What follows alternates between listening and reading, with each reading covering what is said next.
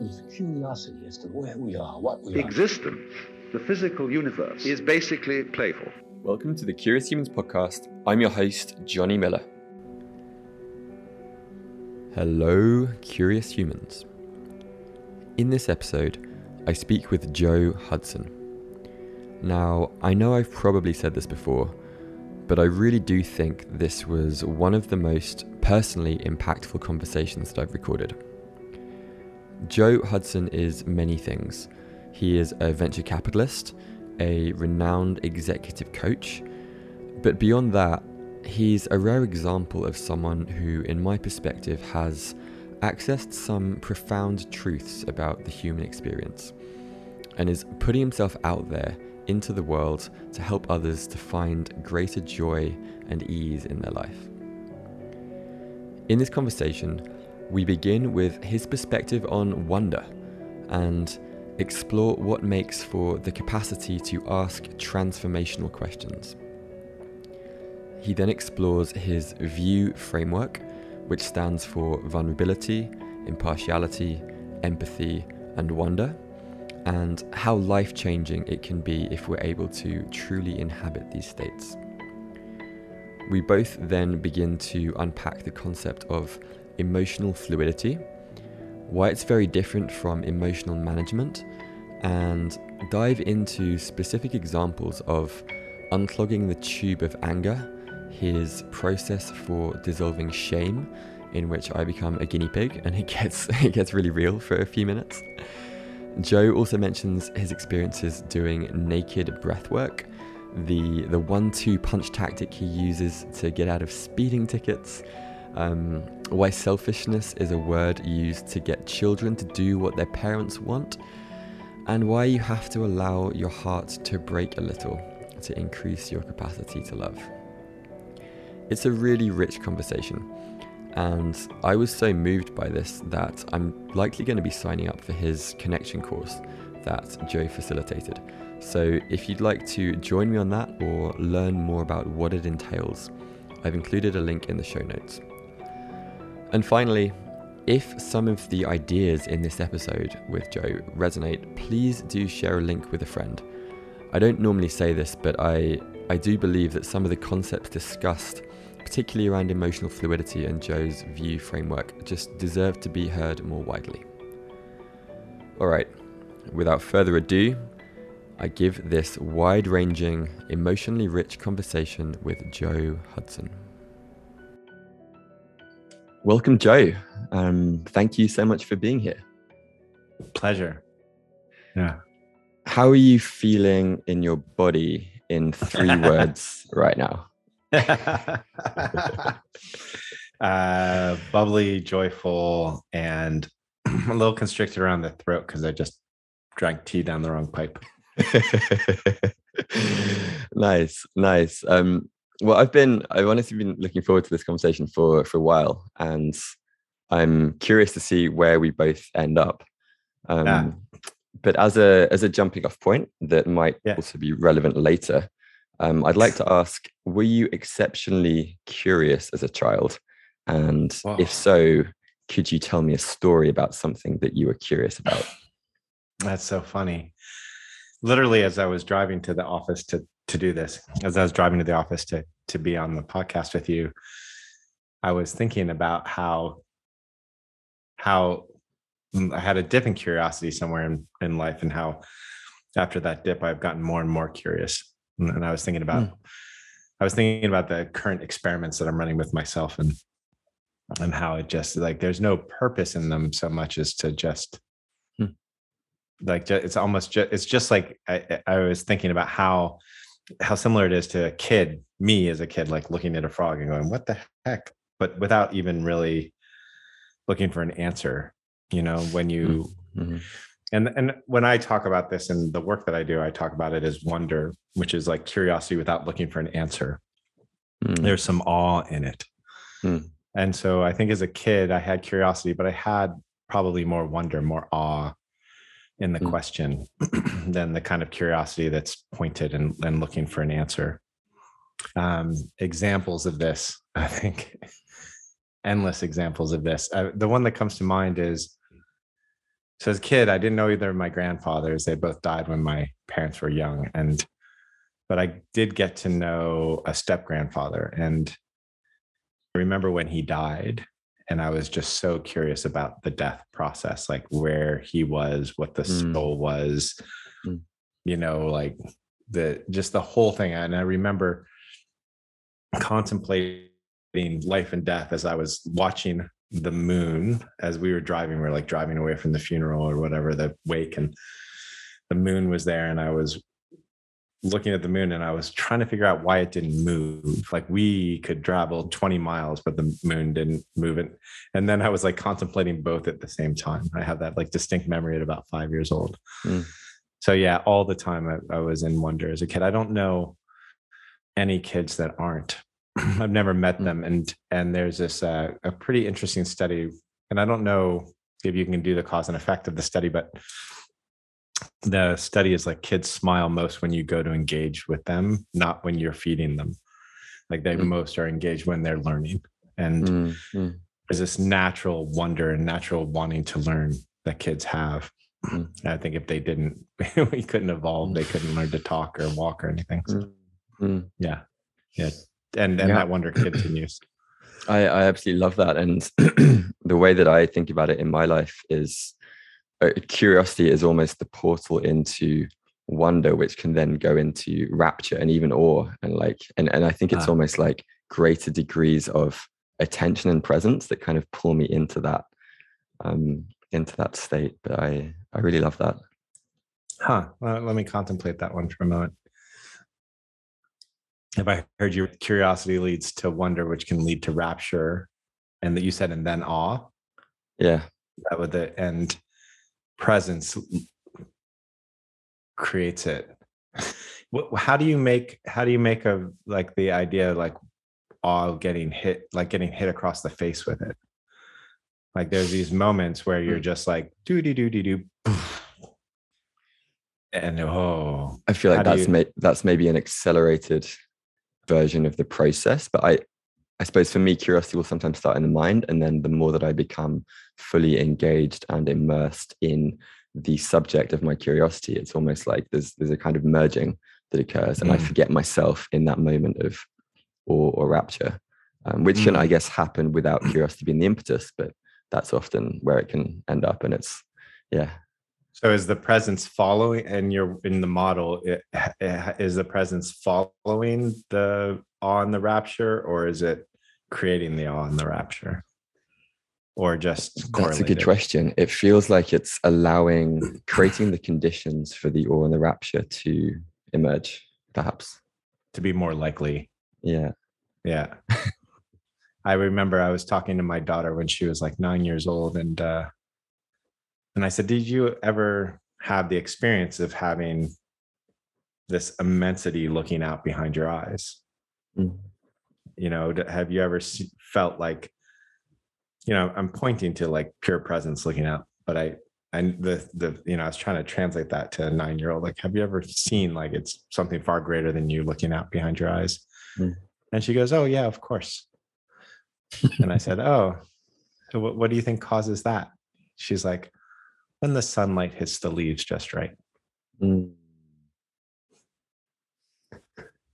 And um, on one level i you know it was cute it was adorable on another level i think that there's the innocence of that remark is no different than the innocence of mm, uh, like a buddhist master's teaching Mhm. right like Mhm. we're we're sticking our fingers in, in the sand thinking that we might have figured out a pattern or something but it's just as innocent Mm. Yeah. And in, effect, we- yeah yeah, in, in, in some ways, what you just shared around um, feeling like you're coming back into that curiosity, which you had as a child, I feel like a lot of the work that I'm sure we're going to dig into um, is is for me at least it's almost a process of unlearning and removing the layers which adolescence and early or, or kind of late stage childhood kind of puts upon us and it's like it's finding that sense of um, innate kind of curiosity and joy and wonder that i think was there all along Yeah, I've heard it described that way. I, for me, I feel like it. There's there's something. There's a good way to describe it that way. There's also a way to describe it as integration, Hmm. like the maybe you're unlearning the traumas, but there's also an integration of life as trauma, as life as pain. that mhm. it's not it's not forgotten about. It's not unlearned entirely. There's like a Mm, mm, there's an integration of it but the experience for me when the experience kind of hit really hard of like the dropping away it definitely feels like a remembering Hmm. Yeah. it definitely feels like a Yeah. like that's the felt sense of it but there's definitely an integration too because i'm not sucking my thumb and unable to speak At least not for extended periods of time. how did you know have you been reading my mail what's going on here uh, amazing. Well, okay. So, um, so, so another question I love to ask is: Do you or did you have any favorite books or stories growing up that come to mind? And and I like to ask this question because um, I have this theory that sometimes the narrative of these stories is somehow connected to our life's purpose or our, our vocation growing up. So, I'm Hmm. curious if any if any stories came to mind. Uh, yeah, as a kid, I loved Shel Silverstein. I think mostly because it created so much connection reading it with my parents. Hmm. Um, uh, the, the poems, particularly, I didn't like The Giving Tree that much. Um, as a teenager, uh, Hermann Hesse's Demian Hmm. was a big hit for me when I was like 12 or 13. And then um, all of JD Salinger's work was huge for me. Mhm. Um, the, the, those those were like the big in the very early years. I'm I'm not a huge reader. I love listening, but I don't read so much. Um, but yeah, I think in the early years, those were the ones. And and and oh, I loved like the parables of Jesus. I read the parables of Jesus a lot. Um, and then by the time I was like 13, I was I was definitely reading lots of religious texts. I mean, by the time I was 18, I was 17, 18. I was, I mean, I was cracking the Tao Te Ching and like probably it. Yeah, probably lots of that, that kind of thing, probably about 17 years old or something. Mm. Yeah. Wow, you were- all of, all of the stuff that I really dug was wrestling with the, you Mm. know, some sort of spiritual thing. Yeah, got it. And um, were there any any kind of, or is there a story or an event that stands out as being kind of like a pivotal moment that shaped your perspective on what was to come, or maybe planted a seed, um, perhaps at, school or, or shortly afterwards? Is there anything that kind of stands out? You, mean like pre 12 years old or pre 18 years old? More kind or- of like pre, like pre, like twenty, kind of that sort of that sort of age. Oh, there was quite a few things in that time period. Um, I didn't have any big like I was very not in touch with my body by the time I was 10. So I didn't have if I even if I had one, I didn't think I would have recognized it like the, a big epiphany moment. Um, um, but there was definitely moments of recognition. I would say the big moments before that were recognitions that the whole thing was like a, a setup, like it was all a game. Mhm. Um, that, and I think that that came mostly because my role in the family was very much like a rebel, Mm. and my job was to speak the truth in the face of of that nobody wanted to hear, um, so that you know if family crucible type stuff if you know what i'm talking about but the Mhm. but so it was it was much and so there was a way in which i got to see like oh the whole thing is a scam and I, I don't mean i'm in a bad way i just mean the whole like the system is arbitrary and rigged Mhm. by its arbitrary nature so it's like there's no you know i used to ask the the the ccd teachers about parables and and and in the bible and i would know them better than they did and and you know and i would ask about the discrepancies in G- genesis 1 and 2 like the first two books of and like the six discrepancies in like apparently how god created the world and there you know it was just and so i was like oh right so this is just kind of a an agreement that people make. It's not it's not a reality it's just an agreement. Hmm. It, it sounds And like we was pivotal for me.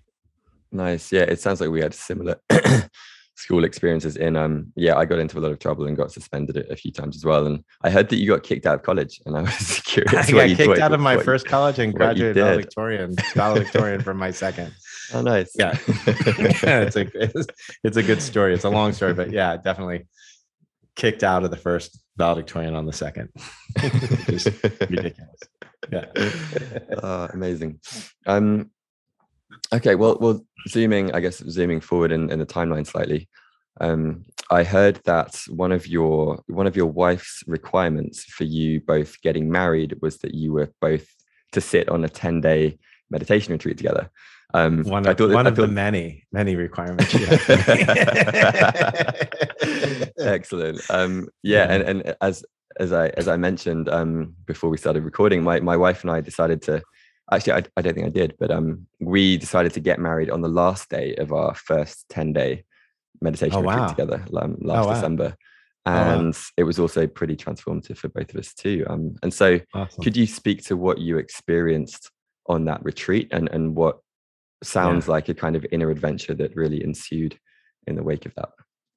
Yeah, um, I definitely came in was like, I am gonna kick this thing's ass. Like I had never meditated before. I, I like somebody was like, somebody was like, hey, there's this thing that's 10 days silent retreat. I'm like, 10 days of silence. That sounds fucking like something to do. Like kind of that like a Uh-huh. 20 year old testosterone response. like a marathon that you're signing up for. Yeah. Exactly. Yeah. Yeah. I was like, that's a that's an experience. That's an adventure. I, lo- I was an experience junkie. Let's do it. I didn't think of anything about meditation. And kind of, I, I honestly, I think that I wish I wish I would have done the 10 days of silence without meditation potentially. Like I think that might have been even more informative for me, uh, especially some of the things that happened in that retreat. But so it was Vipassana retreat, which is basically just moving your awareness around your body, focus, learning to focus your awareness. This this particular form of Theravada Buddhism was moving your focus around your body, and before and before that, learning to focus your attention on particular parts of your body. And and on the first day that we three days of just focusing on your nose, and then as we moved the attention around, I had the experience of just like absolute dis- disintegration into the universe. It lasted about eight seconds and it made me a total junkie. Hmm. Like a total junkie. Like, I want that and I want it back Mm. now. What do I have to do? Which, of course, like makes it impossible to right, right. to have recreate. Not that you can have it anyway, but um, it just makes it it makes it very far away. Even if you get it, you can't recognize it because you're looking for it. And um, and so that's one of the things that happened on that retreat. So that's what kind of started the journey more as an inward approach instead of an intellectual reading of books and understanding approach. It's like Mhm. and then the second thing that happened in that retreat was there's what was clear. I remember going and asking the two teachers a question, and basically, I stopped moving my attention around my body. And what ha- was happening was my attention was moving itself around the body, and I was following it. Mhm. And I told that to the teacher, and the male teacher said, "Don't like go back, do do the teaching." Hmm. and I was like, and the and I looked at the wife, and the wife looked at him like, "What the fuck are you doing?" Like she did. She obviously disagreed, but she didn't say anything. Mm. And um, and it was just a, and so I went back, and in retrospect, if I was giving, if I was in that position of that, I would have definitely given the advice of, you know, be the follower, Don't be Allow it the- to move. Yeah, allow yeah yeah Mm. so that was another thing where you know there was something in that for me about learning that it took me a while to learn it but that's the beginning of a learning process that i had to be the person who was the arbiter of truth for me that i had to do the experiment i had to experience Mm. it Mm.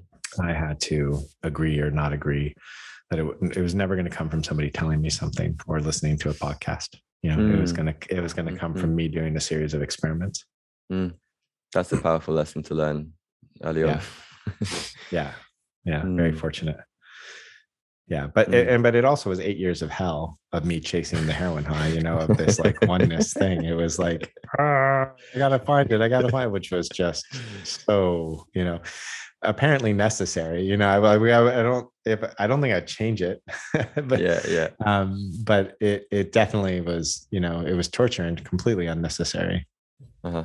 What what brought you the closest, do you think, in that kind of chasing after the high? What stopping most- chasing realizing that realizing that it didn't work um you know I, the, the the fortunate bit of it the fortunate bit of chasing the high is that i collected a tremendous amount of tools Mhm. and i learned a lot of different perspectives and i was kind of in the first generation to be able to do that you know Mm. there was pro- maybe the 60s the people in the 60s and 70s could do it but it wasn't easily accessible Mhm. and i was able to like go from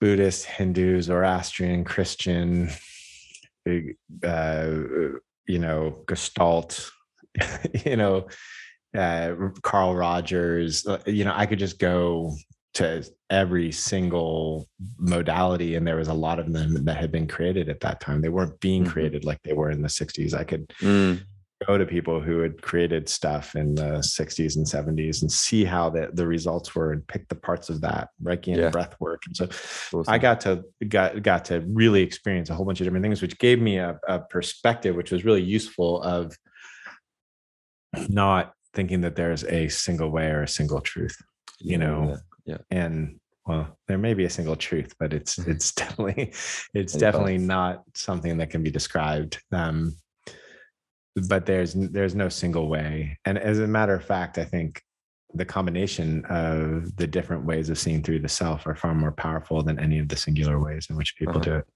yeah yeah it kind of um it's how i feel living in bali sometimes it's almost like a personal development what disneyland that you just get to like bounce between these different like Yeah. healing modalities and kind of cherry picking the things that resonate and yeah it's it's fun Yeah. um I, I i just had a had a well um one of my previous podcast guests this guy corey allen um he he also experienced a, a deep state of samadhi whilst at a uh, urinal, which is something that I, I had happened to you, and he he called it the eternal lightness of peeing.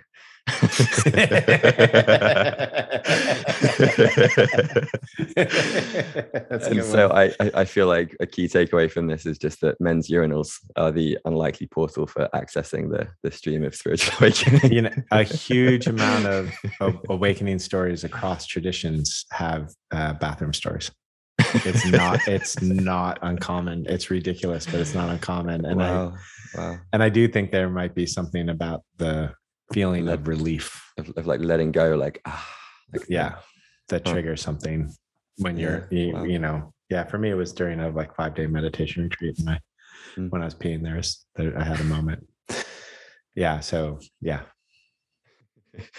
Um yeah and and then yeah the other thing that i wanted to bring in here was um another one of my previous guests was a, a wilderness guide called bill plotkin and Ah. he talked about these moments of like seeing through to the truth of reality as Ah. being a like a precursor to in in his perspective the deeper journey of the descent to soul or soul initiation and Hmm.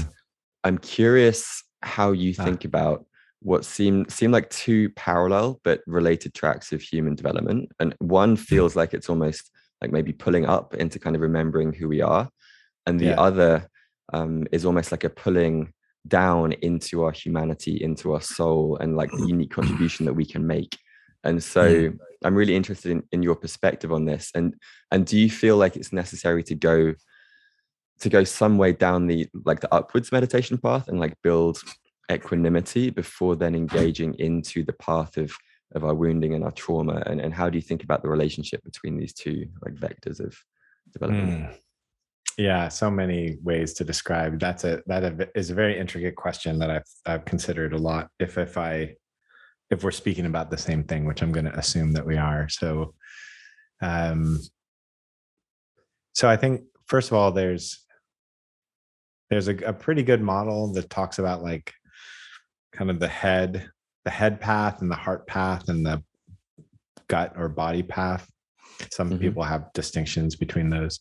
Okay. Um, and so I think the question of is it important to get to some level of equanimity, equanimity before you get into like exploring maybe the emotional journey or the journey of purpose Mhm. or of relation or connection with other people. Um, I think it it's, seems to be the way that people go that are very head driven. It seems to Mm. be really necessary path, me- meaning most, probably most of the people listening to this podcast would be in that group because they're trying to figure it out by listening to this podcast. So Yeah. there's, Yep. um, so it seems like that's, that seems to, and it was definitely my path in, in that and really important, but I didn't, I kind of did them simultaneously as well. Like I was learning my equanimity at the same time as I was sorting through my trauma, Mm. which would be kind of one way that I would describe kind of the soul journey, uh, Mhm. the the connection, the human connection journey. Um, so I think that's, but I don't think it's. I've also seen people work it the exact opposite way. I've seen people work it where they do a tremendous. There's like there's a way of relieving, like in the Quaker tradition, as an example. There's a way of seeing through self through community Mm. and i think that that's an incredibly powerful tool that's very unused Wow. they'll point it to say like in a buddhist tradition like so the famous text in buddhist was um you know do you think sangha community of practice is half the spiritual path and buddha's like no it's all the whole spiritual Mm, path it's a mm. very clear and there's Mhm. a lot of psychology that points to this as well that like a community Mm. of practice is something that helps people develop um, and it very powerfully but it's not first and foremost in a Mm. in a buddhist context where in a quaker context it is very first and foremost it's very much how they do things and there is a way that you can see through self when you when you get to experience something like oh you've experienced this with your wife i'm sure where i'm holding anxiety about money let's say and my wife is not. She's like no we got it. It's all good. As soon as i drop that anxiety around money she picks it up and she's like wait hold on a 2nd Mm. like wait no we Mhm. do have to be careful. Like when you start seeing that these things that you think are deeply personal thoughts are like trans like some of the group will hold them if you drop them. Mm, mm, it's like a really interesting way to see through the idea of self.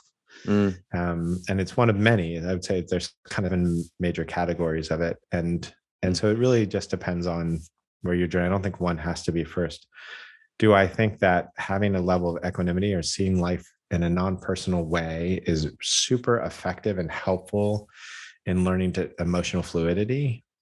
Which i would say is kind of the heart path is emotional fluidity it's not emotional management which Mhm. can very much happen in the equanimity stuff Mhm. yeah super useful Mm. if you can get past the idea that you're allowed to have emotions because some people they get to a level of equanimity that they just they've managed their emotions out of existence so they just don't allow themselves to feel them anymore totally. which is painful and uh, and, Yeah. a, and a crazy level of hell that feels like heaven yeah Yeah. Wow. I, I love that reflection on on the Quaker tradition, and I hadn't considered that. And what what comes to mind, almost from more more of like the neuroscience perspective, is that our our ventral vagus nerve is kind of it needs to be online for us to feel that sense of safety, and and the, the ventral um, nerve is so associated with social interactions and feeling safe in social context. So I, I wonder if if having that sense of like really tight community almost provides the level of safety that's required in order to then go into some of the deeper pieces which wouldn't otherwise be available or if someone tried to i would go- say go if not required definitely expeditious and, Yeah. and useful and we absolutely like when we do our work um we are working on the head part we're working on the head the heart part we're working on the gut part and we're Mhm. creating a container of love and safety for people to to be able to do that work and Mm. and without the love and safety. There's so much stuff that psychology will tell you is is like oh don't do that. But the reason they say that is because it's happening in a one-on-one session instead of uh, where something group somebody feels very held in love. Mm, there's a mhm. lot of ways that you can go into a trauma if you're very held in love that you can't do if you're if you're not. Yeah 100% and that's um I, I part of my work is as a as a breathwork facilitator and um, I think creating a truly safe container and safe space is almost like 80% of the work in, in some ways. Yeah. Um, Holding that Yeah. container is huge. yeah. Yeah. Mm. So, okay. So, so coming back to your, your story, um, in one of your conversations with our mutual friend, Tiago, Mhm. um, you mentioned that you spent a bunch of years sitting in a room looking at a, a tree, uh, reading about non-dualism and kind of inquiring into the, the nature of your resistance. Um, yes. I'd love to hear more, and I, I think listeners would too. Could, could you speak to what shifted and, and what was behind the desire to then go back into the corporate world when I think a lot of people are probably like sprinting in the opposite direction? Sprinting, you mean towards success? For, to, no, from like the corporate world into kind of wanting to just like disconnect and like live in a monastery or um, the, there's more, I guess. yeah, I think both track. both roles are really important. Um, Mm. You know, I've heard it described as you know, there's the once you get the sense of relief of self, then you need to like put the old suit back on and go walk around. Um, Mhm. There's there's something I think so. I think both are important. The the the moving away from and the moving into. Um, but what, what happened for me? Let's see. Uh, I worried about money, and I read uh, at the beginning. I read non-dual teachers like they had an answer, and I tried to. I remember trying to mimic their experience. Okay, if I just go to the bathroom in the right way. uh, um, I remember really liking the tree over time because I just I it was it, I I I was seeing that tree all the time, Mm. um, and and I was without knowing it, I was learning about my relationship with the voice in my head without with what like what what was the struggle? But mostly what was happening was about 10 times a day naturally not because of discipline i was asking the question what am i it came that question came and there was just no way for me to get rid of the question and so and i didn't understand that every time i asked the question the answer was there Mhm. I, I I thought that there was that the answer was going to look like a normal answer, so I couldn't see the answer that was there. Mm, And Mm. and then one day I could, and the question died, faded away. Mm. Um, and for some people, when that happens, and I think it depends on like how much trauma work they've done and how miserable they were, like how much depression this shot out of depression. I think there's there's some vectors to look at, but for some folks, when that happens, and they kind of find this peaceful place and they don't leave it. They're like, oh, I can be in the oneness, I can be in universe, and and I can, and this is peaceful. And no matter what happens, this is a place that I can exist in. Mhm. And it and there's a lot of people seeking that as well. Yep. And there's a difference between peace and joy.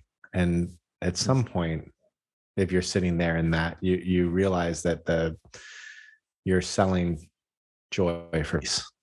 You're- mm, Like, yes, you're you're you have equanimity, but you don't have joy. You don't have experiences, the full experience of a life. You know, you're Mm. you're you're Mm. cutting off a part of yourself.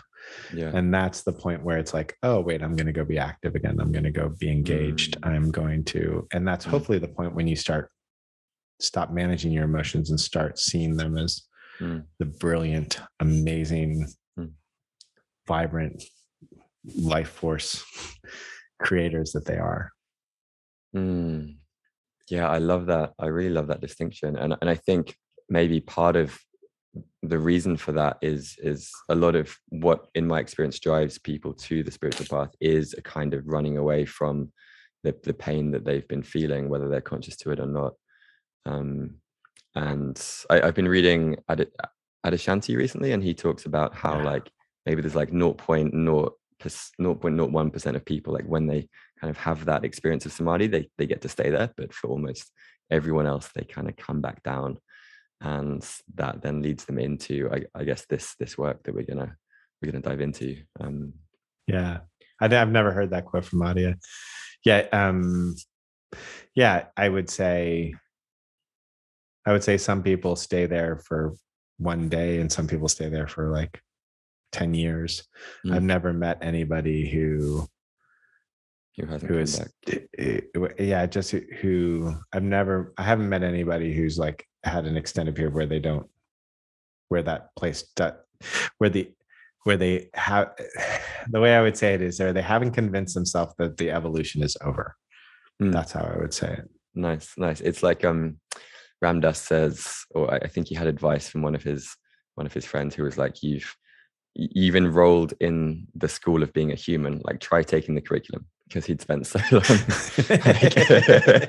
he'd spent so long like try, trying to be high and trying to stay in that place and then he like he was like oh actually my work here is to take the curriculum of being human and go back to Ah. you know like care for his dad and, and things like that Um, that I mean that's where the joy is. yeah It's not the high, but it's absolutely it's it's like a marriage that way, right? Like you get the Mm.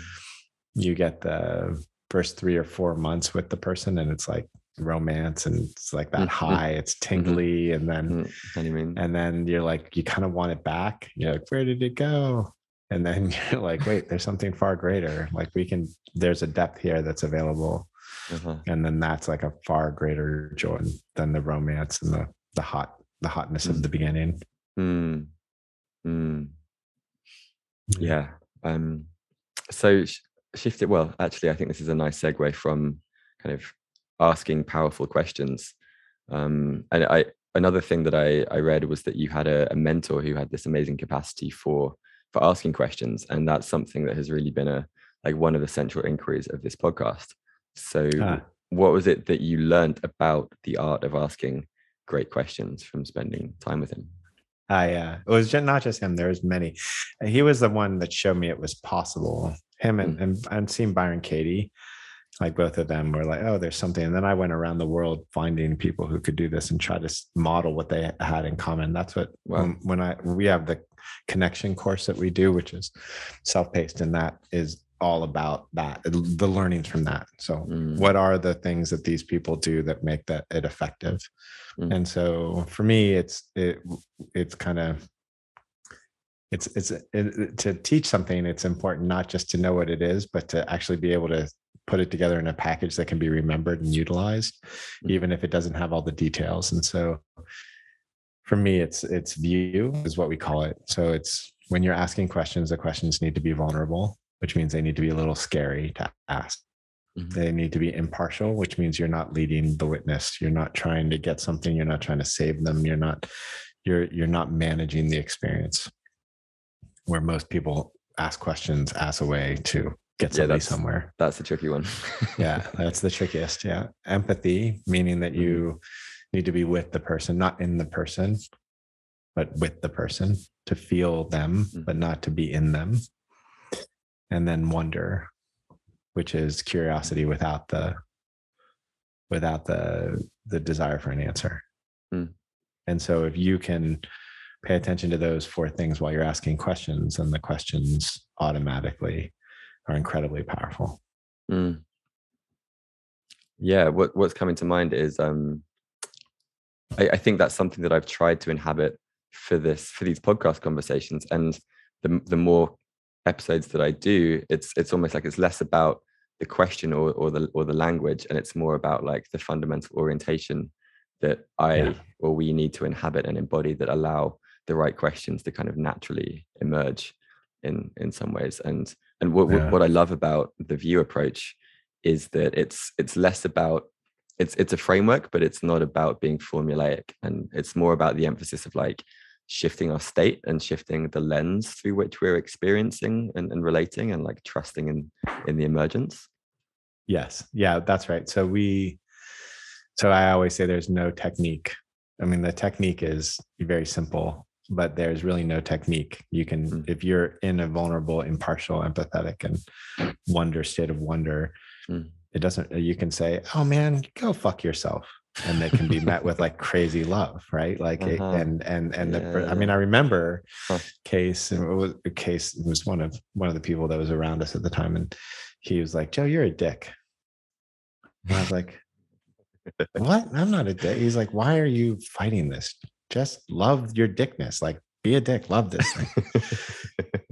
And it was in view. And so i like i i couldn't i couldn't really defend myself there's nothing to defend so i was like oh wow okay yeah so well, what if I do fully accept that I'm a dick? Hmm. You know, and then like that Hmm. freed up so much from me, like to to undo the shame of like there is this thing that I'm not allowed to be that I kind of have a tendency towards, blah blah blah Mm. blah, Mhm. and Mm. and so it doesn't. It's really the important part is the state of mind. It isn't. Mm. And, and the other way to describe this, for what you said, is like it really comes from the orientation. It doesn't come from how good the question is. It's like if you if you you'll notice that if you listen to people differently, they will you will have completely different conversations. Mm. And everybody worries about what they're going to say, but nobody worries about how they're going to listen. Oh Mm. my god, I've got a big meeting. How am I going to listen?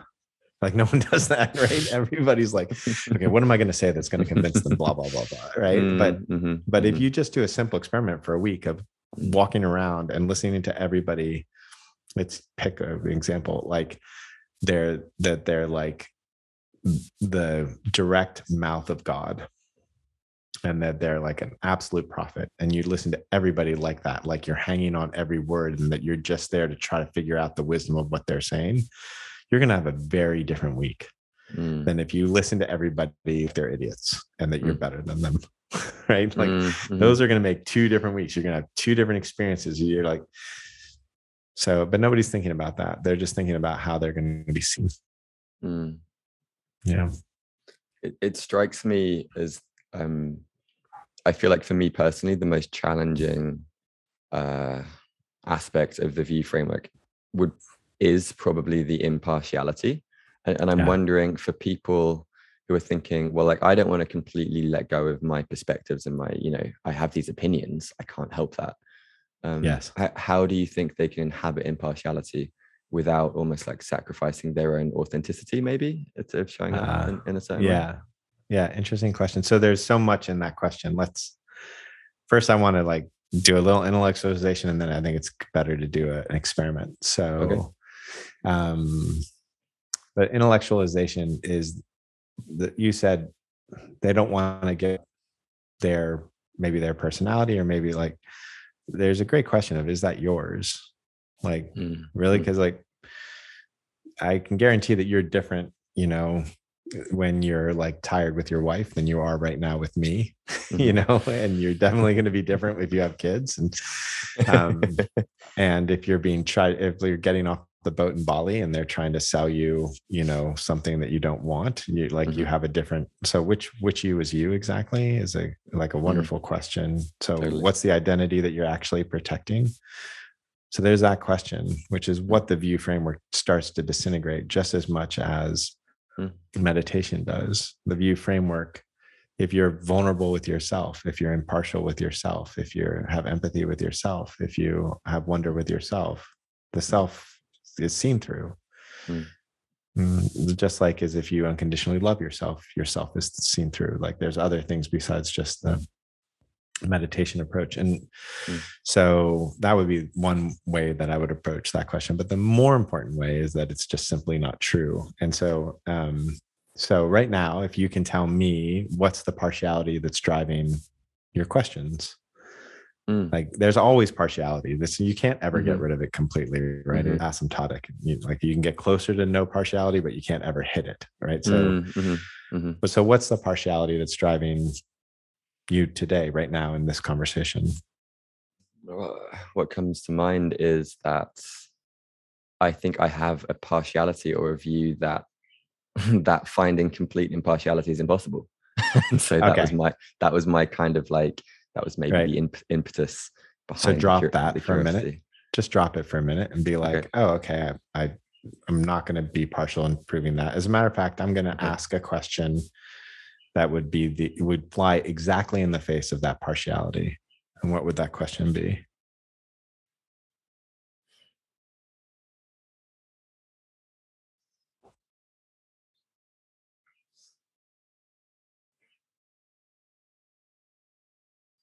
Hmm. my sense is there almost wouldn't be a question, but there would just be a trust in the process.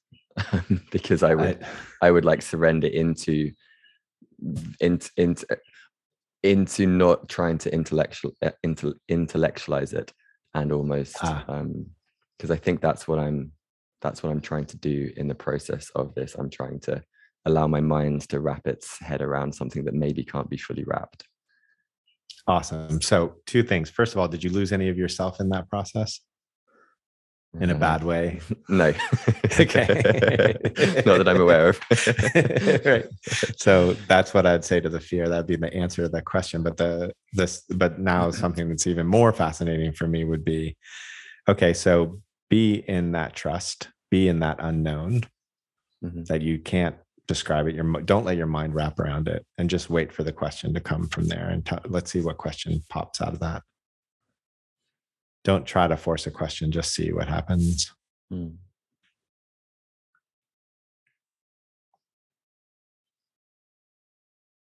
Take, by the way, take all the time that you need. Mhm.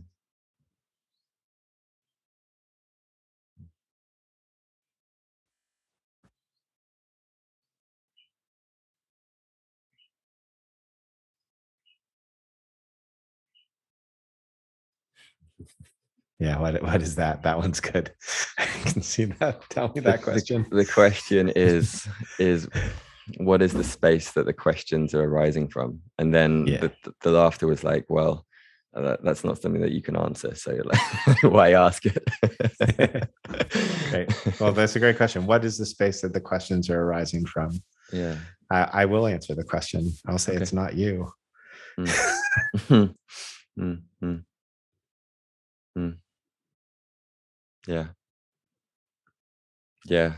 Okay. I, I think um yeah, intellectually something's just clicked for me in the sense of um my interpretation of the view approach of, of being a gentle, facilitated way to help the mind quieten down and kind of get out of the way slightly to allow what is underneath to emerge with as little kind of of a um a little like uh, with as little dilution as possible and I, and I guess like each of those four categories are diluting the essence of what might want to come through does that I mean, that's a does- great way does to describe land it. I'd say that's a great way to describe it. And I would also say that you could describe it as it is the integration of not just the mind, but the body and the Mm. Emotions. It allows all of it to be a part of the conversation.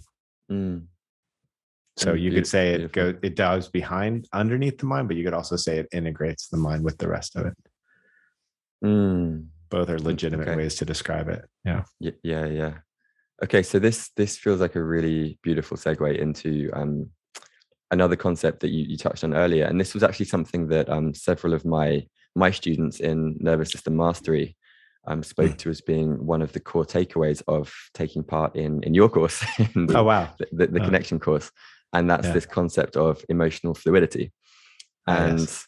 it seems to me that we're both oh at least I, my my projection is that we're both Yeah. exploring this from slightly different perspectives um, is this question of, of redefining our relationship to emotions and Hmm. in the kind of teaching that i've been doing i like to break up the word emotion into emotion and energy and motion and that generally it's our role it's our role to invite allow express or move the energy in the way that it wants to kind of like you you spoke to earlier in, Yeah. in meditation so c- could you perhaps define emotional fluidity as you understand it for listeners and what does it mean for you and, and how how is it different to what you mentioned earlier just like managing or regulating our emotions Yeah.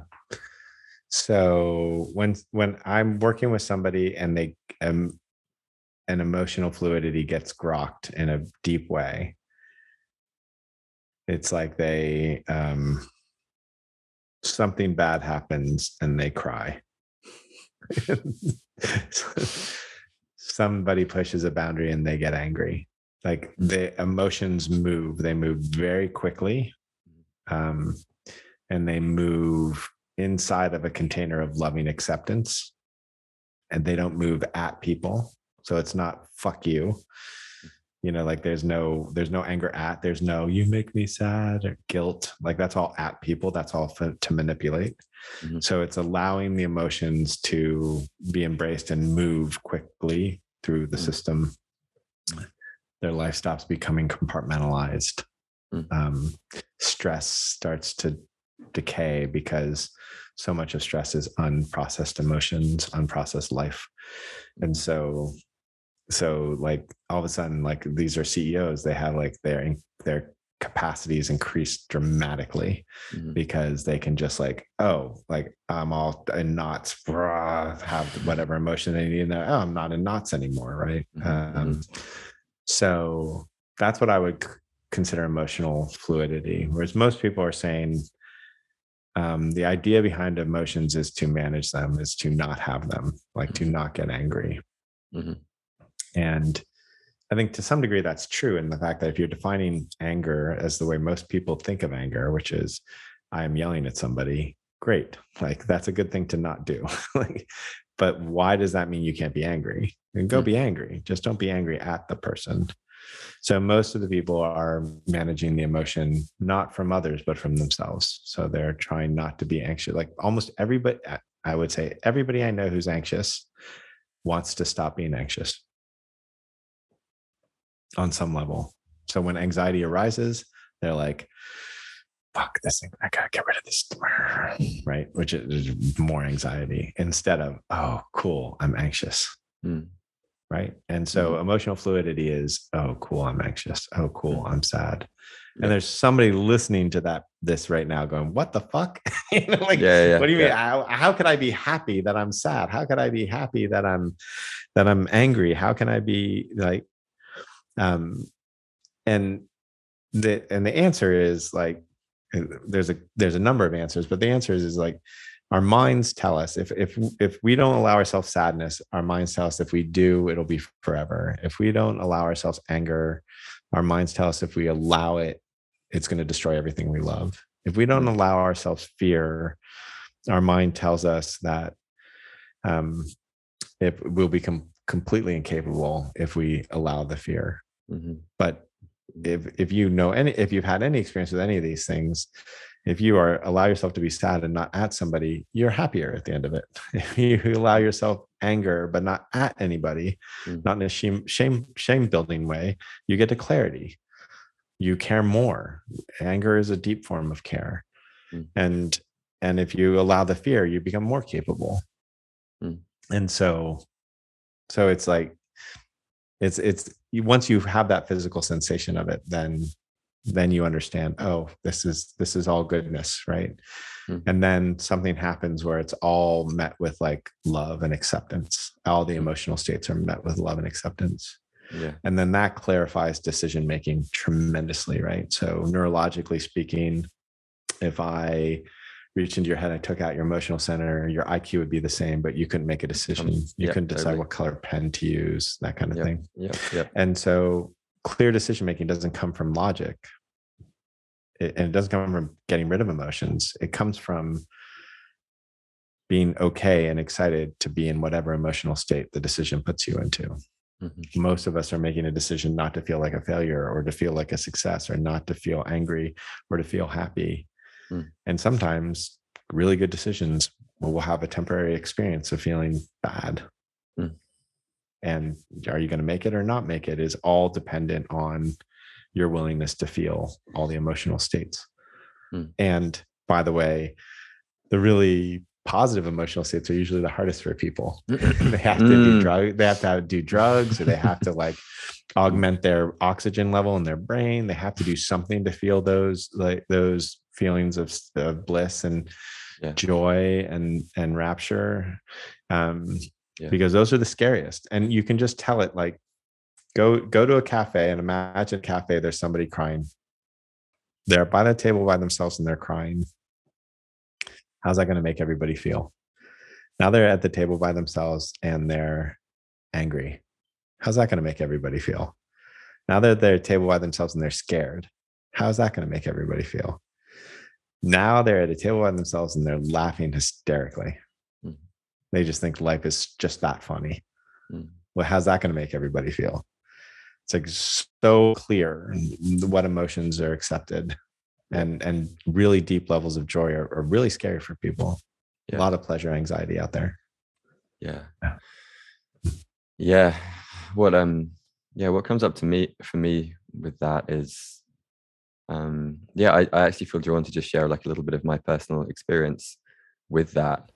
Awesome. In in in that four and a half, yeah, just over four and a half years ago, my uh, ex fiance at the time had bipolar, and she she took her own life, Ah. and it was the it was the journey into grief that firstly showed me how just emotionally repressed I'd been for my pretty much since I could remember, um, and that on in in going deeply into that kind of wound of grief, on the other side of that, there was a a joy and sense of connection that unlike anything I'd ever experienced before, Yeah. and it was. And in, in, in some ways, interestingly, since the the rawness of grief has kind of faded away there's been a part of me that's been grasping onto that like sense of deep aliveness that Mm. came for almost like grieving the loss of grief and like trying to Yeah. find other other ways into that state of like i just feel the world so deeply yes. um and Yeah. and i think what i'm coming to realize um, particularly in my work as leading leading breath work and facilitated breath repatterning is that we are all i are am craving this full emotional expression and coming back into into love all of these different like full spectrum of, of human emotions um yeah. Yeah. Um and and I, i'd love to i'd love to help list and, and this is something I'm, I'm really kind of drawn to try and share and it, it's on it's now honestly part of the the impetus for this podcast um and Mm. the work that i'm doing with nervous system mastery.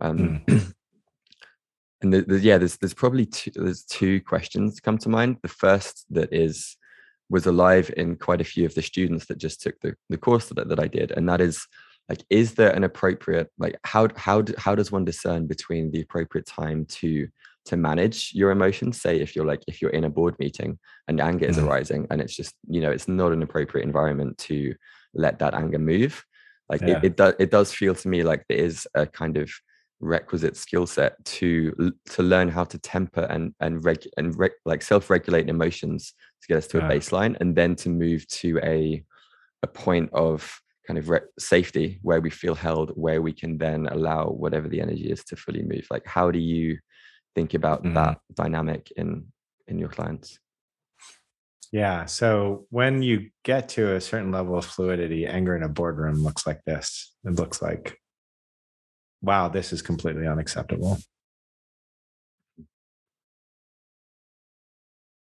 That's how it looks. Hmm. Um, or, you know, like, hey, there's drama here right now between you guys, and this isn't helping the company. So I'm not going to continue in a conversation that's like this. So we're Hmm. going to get to a, a situation where you guys can actually respect one another. and We're not talking about it. I'm not having a conversation about any of this, but whatever the boundary is, it's very, it's a very, that's how it looks when it's when fluidity is there.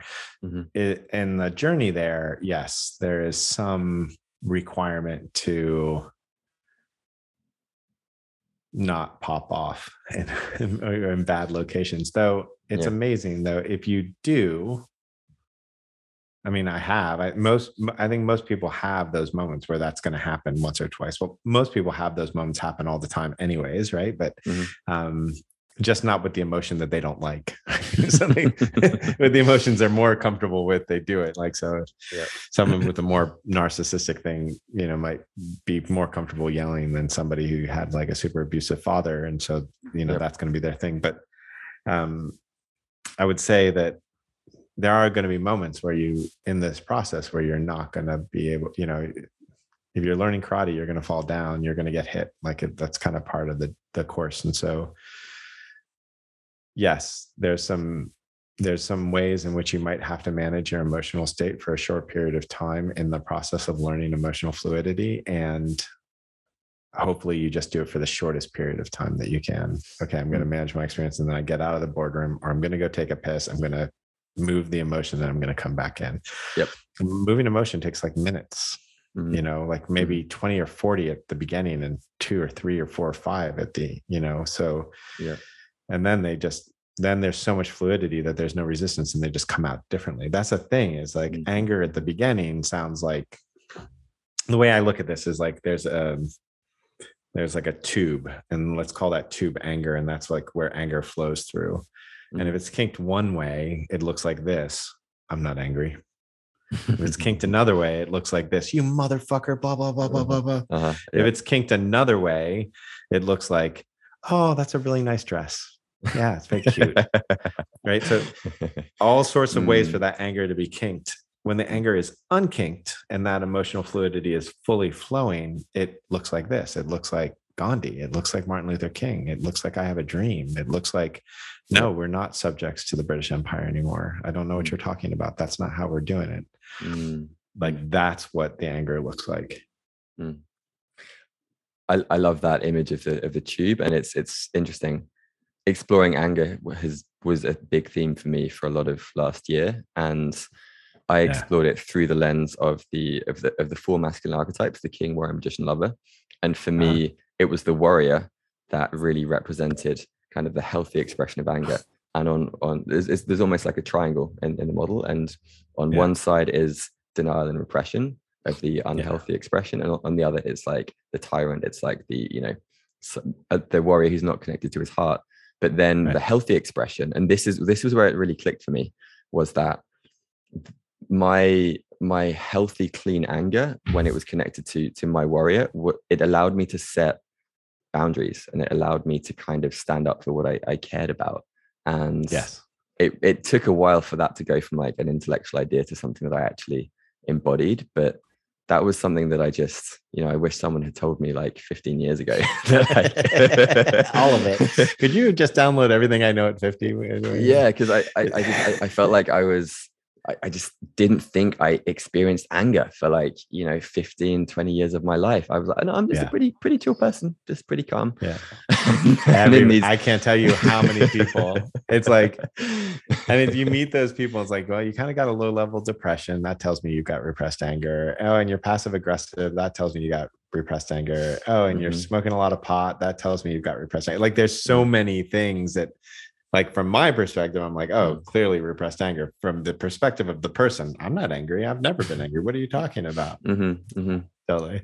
yeah um yeah the the i really like the model i don't know the warrior model that you were talking about the king warrior um model but the the tibetan and also the traditional chinese medicine they talk about uh, you know like there's the five jewels the five virtues the five poisons and later in the text they kind of tell you they're the same thing and so Mm. for them it's like Mm.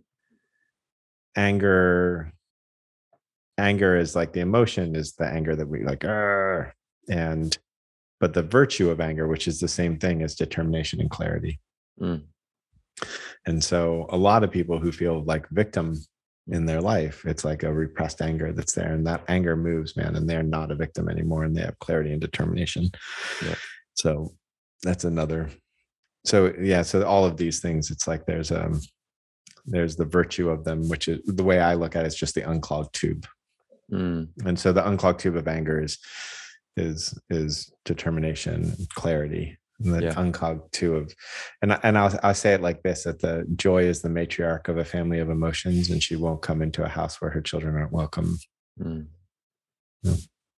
Yeah, that that's that's that was a line that a- another student actually shared as being one of the most Ah. impactful parts of, of your course, and it just yeah, that lands so deeply. Um, that's so cool. I'm so glad that there are people doing breath work i did breath work for by the way i did breath work for eight years. It was like with this woman oh, and uh yeah Okay. I the kind of the uh, kind of traditional reiki and breath work nobody teaches it anymore i can't find anybody in the world who teaches it anymore but it was the traditional stuff where you lay naked Mm. in the position you do this breath and she like bruises you by like like going at the muscular holding it's like this like to super, de-armor you super interesting. Wow. So that's um it wasn't about getting high it was it was not Yeah, like yeah, yeah. it was it was it was how do you feel all of it was the work. And it, it had its drawbacks but there's i mean i'm blessed to have done that for so long. That's really interesting because what was what was coming up for me while you were talking about anger was um in a in a circle last week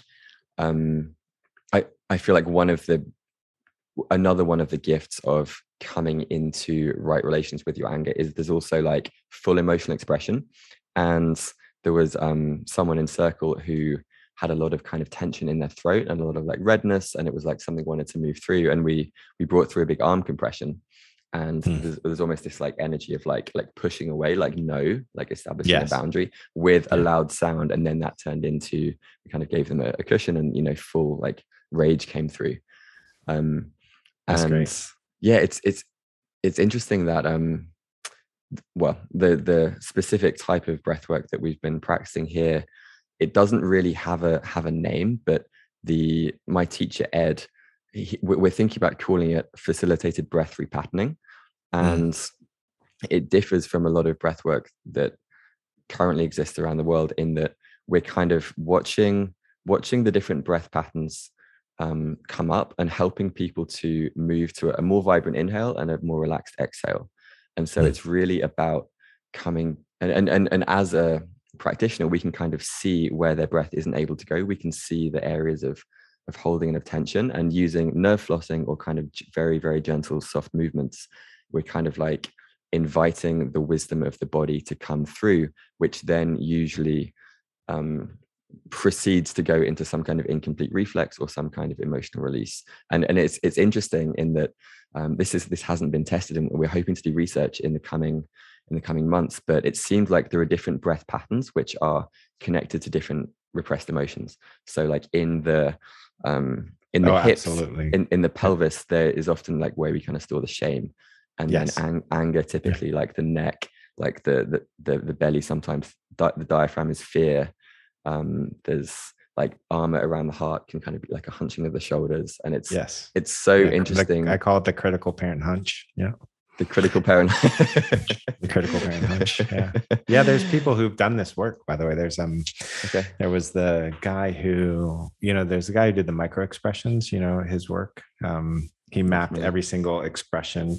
There's a like one twelfth of a second before somebody res- can think about their response, they have the automatic response. It's called um, micro expressions. They're, they're okay. out of people's control. So it's one of the ways that people can read like lies and stuff like that, a, a whole wow. bunch of stuff. Mm. Anyways, this guy charted all the expressions that every muscle that could move in the face and every pattern that they can, and these are the expressions and this is what they mean. And they Mm. went around the world to different tribes to agree to get agreement. There was almost full agreement on all the facial expressions. Surprise and fear were different. Um, Mm. they, they were confused based on whether it was an indigenous tribe or non-indigenous tribe. But anyway, so his teacher used to be able to look at a picture of indigenous tribes and tell you about their whole society based just on the way that they held their bodies. Mm. And the work that I did, like a large part, like so when people see me do one-on-one work with people, they're like, well, it's like wizardry, sorcery. Like, what how did you do that? And there's a lot of things to it. But one of the things that people don't get is that I can just look at the way that somebody holds their face and their body, and I can tell you what emotions that they're holding back. I can tell you Mm. what's not being said. I can tell you a lot about their parenting, the, who, the, how they were parented, or how they Mhm. were raised. Mhm. Because every emotion that you don't feel, you have to hold, and there's a musculature in it. And even like um, traditional Ayurvedic or traditional Chinese medicine, they'll talk about this line on the forehead being repressed anger. Mm. And it's just like it's it's in so many traditions about how the body responds to different emotions. Mm. So it's absolutely true that there's no doubt that different emotions holding would affect the body and therefore the breath Mm. Mm. Mm. without a doubt and it's very and it's very observable when you yeah when you when you do that deep exploration in yourself you just Yep. can't not see it in others it's it Yep. doesn't it doesn't even require it doesn't even require the intellectual understanding you just see the person and you're like oh like you you know Mm. you don't have to piece it oh that that hunch means this it's just like you just know it when you've Yeah. experienced it in yourself yeah it's it, it's interesting I, I think the more that i'm stepping into the work of being a breathwork facilitator the more i'm i'm like is that what i'm truly seeing in their breath or is it my projection and my story of like what it is that they've experienced and i feel like the more that that like library of um I, almost think it's almost like an emotional cartography. And I, I would imagine that because you've been doing this work for so long, you have this enormous library, this database of postures and expressions that you've seen that your your intuition maybe is just able to map those onto kind of patterns of yeah there's been pretty- a lot of research too there there's people who have done like even like if emotions were held in a certain way over over your childhood like longer legs shorter legs Mm. stouter body types there's like a lot of there's a lot of people who've done a lot of work in this and so Mm. i've read a lot of that stuff too and people like lowen come to mind Okay. um who who who will talk literally about like what does it mean if the sh- legs are shorter than the than the Mm. torso and a human and what it says about their society and Mm. that kind of thing Wow. yeah i mean none of it's none of it's perfect but it's definitely there's a lot that's very directionally correct Yeah. Okay. Okay. but i do agree yeah yeah i do agree that there's a experiential part of it that's really important hmm yeah like Yep. the more you ex- experience it in yourself and others the more it becomes clear Yep. Yeah. Yep. Okay. So, um, yeah, that felt like a bit of a really, really interesting personal tangent for me. Um, yeah great what um coming back to i guess I, I I think it'd be helpful for listeners to explore maybe a couple of other emotions which many of us label as as bad or, or negative and, and one that comes to Mhm. mind is um and maybe this isn't an emotion but the the idea of selfishness and i could could you share your your like working definition of selfishness? Yeah yeah. Uh, it's um, a word used to get children to do what their parents want. Yeah. That's what it is. Selfish is always a pro- the word selfish is always a projection Hmm. they're not doing what i want selfish means they're if you call somebody selfish you're basically saying they're not doing what i want them to do And what do you think is the um like if if someone is calling themselves selfish, is that just the story that they they kind of have running from their parents from yes before. yeah guilt the guilt story yeah that's what it Yeah. is so, okay. so there is don't get wrong here. So that somebody can listen to that and they're like well of course they're selfish people. Um what i would say is i'd say a couple things. So one is a story um, that i had a friend and he was a like a heavy catholic and he was in this moment coming to terms with the fact that he was he was gay. And he didn't know he was coming to terms with that but he asked me this question and he said i don't know always when the when the when i'm supposed to do what's right for me or when i'm supposed to do what's right for other others. And i was like oh oh so your god's a masochist. I'm like your god has set up a world where you have to choose between what's right with you and what's what's right for it's like torture. Mm. like that's a really evil god you're describing to me. As compared to a god who is like the thing that is ultimately the best thing for you is ultimately the best thing for the people around you. Like that seems like a setup of a loving god. And so that's that's another way to view the same thing meaning if if, if something is truly good for you it's also going to be truly good for other people. Mm. so there is a way that people act for short-term interest that is neither good for them or for the people around them but what i'm not buying into is that the idea that i can do something that's good for me that's actually not good for you Mm.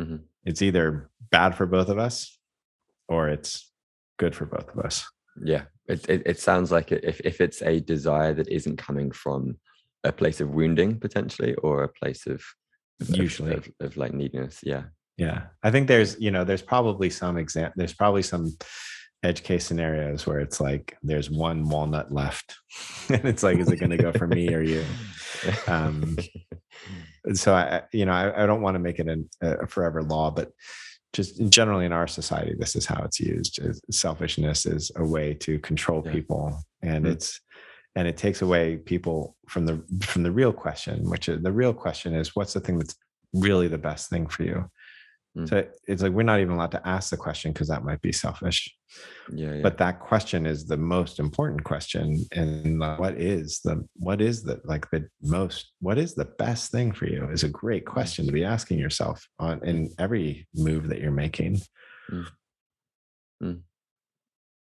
Mm. Yeah. Yeah. The the other um the, the, other the other thing about it the other thing is that people who think they're selfish in that way they're like oh my god i'm selfish or i shouldn't be selfish they're usually the ones that act in a way that is most like what i call greedy emotionally greedy or or Mm. financially greedy Mm. it's like they're they they they they they have guilt around being selfish Mm, and so that it drives the behavior right. that yeah Right. So on on, on that theme of guilt or or perhaps shame, um, this is something that was has actually been coming up for me in in recent months, and Yeah. I'm curious how do you how do you typically work with shame when it arises? And and f- f- in my experience, it's it's almost like a journey to not feel ashamed of the sensations of shame, but Haha. um, oh interesting but that's just what I've been kind of I- working with. Like, what, what's what's your perspective on? Yeah. So I have a modality that I use called reclamation that like um, dissolves shame. It's one of the things that um, some of the courses I, I, I do teach. So the but the general principle behind it is that shame is always based on a logical fallacy. And so intellectually you can see through shame pretty easily when when you you kind of see the Mhm. like so that's that and then emotionally shame i find from so the on an intellectual level it's like a there's it's pretty easy to see through most shame it's like most people are ashamed of, if they're ashamed of something that they've done they wouldn't be ashamed of somebody else who did it Totally. right Mhm. as an example just that's one of about 20 different deconstruction exercises you can do around that Mhm. on an emotional level, shame seems to be um, the the there's two ways to look at it. One of it is the covering up of other emotions, right? So there's one way to look at shame that way. The other way to look at shame is the connection has been broken. So in a social way, say you have a little kid and the little kid farts in front of his aunties Mm. and the aunties laugh. No shame. Mhm. The aunties condemn shame. Mm. Same Yep. farting. The Yep. only difference is that the social connection has been broken. Right. And so so the question is how do you maintain connection when other people are breaking connection off from you? Mm. That's really the deep the deepest of the the ways of looking at shame. Mm. What's necessary for me to stay in connection? Mm. So anytime you feel shame, the kind of the hack is what's necessary for me to stay in connection. Mm. or to deepen my connection in this moment. So that's so there there's like those are the two things. There's the, there's the nonsensical nature of shame, right? Because nonsensical that that kid feels shame for farting. it's like it's like Yep. that's Yep. as human as human is, right? And Yep. so so um and he might feel shame for wanting attention, which is also as human as human is. Like so so there's an intellectual ridiculousness behind shame, but on the on the emotional level, Yep. um, it's very much a, a break of it's a repression of a life force because you're breaking connection. And so Mm. you you you've Mm. broken connection with yourself, Mm. and in doing so, you've stagnated the rest of the emotional experiences. Mm. On on a nervous system level, um, shame is a bit of an addiction. There's like um, there's like a, a creation of safety that happens with shame. And so um, Mm. usually people feel a tremendous amount of shame. It was used, uh, their parents used that as a way to control them, selfish, for example, right? Mm, Yep. And so, yep. Yep. and so for, on a nervous system level, they're safe if they're in shame. That's when the parents Mm. didn't attack. Right. Mm. And I used to use this all the time to get out of tickets, by the way. This is my like a bit of an evil thing. um, evil laugh behind the evil thing. But yeah, like when uh, cops would pull me over for speeding, I had this thing that I'd always do is I would always do this one two punch. The first thing I'd do is become relatable and I'd be like, yeah, I just had a huge fight with my wife. And then the second thing I would say, is, and I'm totally responsible and I feel horrible for this and you I totally deserve the ticket. You should Mhm. absolutely give me a ticket. I shouldn't have driven like that. And Wow, you, you are a manipulative dick, Joe Hudson. Thank you. I did, yeah. Like I think all my my whole 30s, I got pulled over like 10 times and got one ticket. Um, I don't do that. But the but yeah, it was it was like absolutely it works, you know, because Mm. people you know, Mm. somebody who wants to feel empowered over a situation, wants to feel in control, feels good if the person across from them is in shame. It like gives them that Mm. feeling of control. Mm. So what's um I'm actually feeling emotion coming alive right now. Um what what I think I'm curious about is is in my experience I think I I got the first bit really clear like I was able to like intellectualize why you know shame was completely useless and wasn't serving me but I think there was still that like stuckness and in in the context of, of breath work kind of in process it felt like this almost like like swampy feeling in my like in my hips and in my pelvis. And it sounds like from what you've been saying that the the way out the way to crawl out of the pit of shame is a to kind of really fully feel that and b maybe kind of more resourcing from your heart and like bringing back into a sense of connection to allow that shame to dissolve. Is that is that roughly that- what you're I would I would I would simplify it a little bit because the the problem with shame is that if you tell yourself that there's a way to get out of it, then eventually you will not do that thing and then that will be your new source of shame. Mm, So shame's got this like great way of recreating itself. Hmm. So you're like if I just ate less, I wouldn't feel ashamed. And then you stop eating so much for a while and then you eat more and then you feel ashamed that you ate more and now you've got another thing you have to do to be good enough. so, mm, so it's mm. like yeah yeah wow so there's there's like this trick in that right so um, fun. you get it right so if you if you keep on creating things that you have to be to be good enough you're fucked like that shame is Mm. winning winning the game so it's far more just about the simple question of what is it that i need to feel in connection right now Mm. Mm. right so uh, like let's make it real for a second like think of the last time that you felt shame over something that you feel comfortable talking about what would be an example of it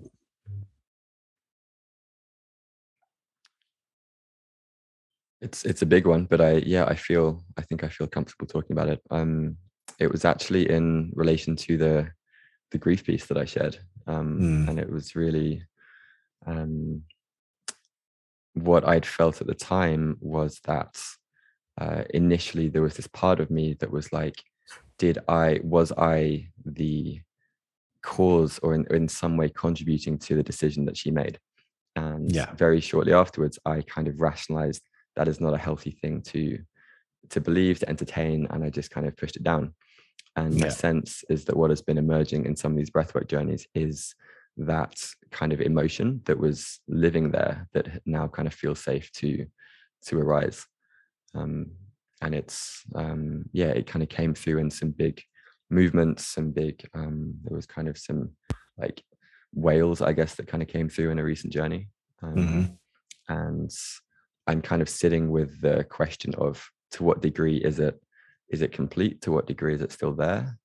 Um and just so yeah. basically allowing the idea that you did cause her suicide or that you were part of causing Yeah. her, her suicide. exactly. Right. So here's the question. So if you allow that thought uh, like oh yes i i was part of her suicide.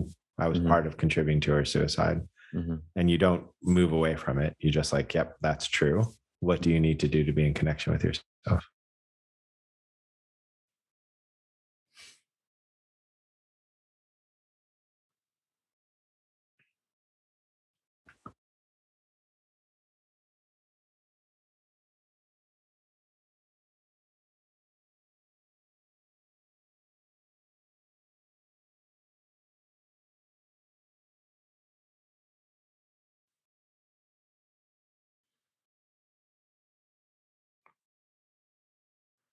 there might not be an answer an intellectual answer. There's an experience that you just had that they can't see.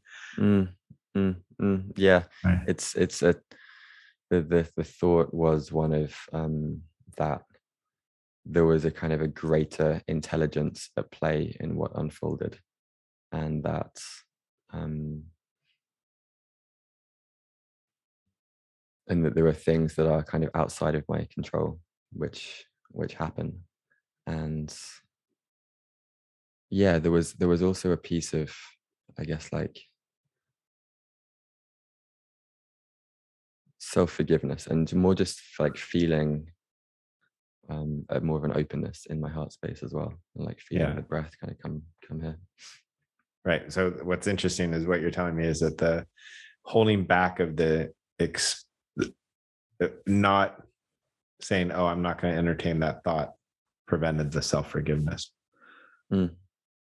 And actually allowing that thought and asking yourself, "What do I have to do to be in connection with this?" is Mm. allowing the forgiveness yep at the beginning of it. Yep. This is so it's going to be different every time for everything. The Mm. question though is the same, which is what do I need to do to feel in connection with myself Mm. right now or more deeply in connection with myself right now?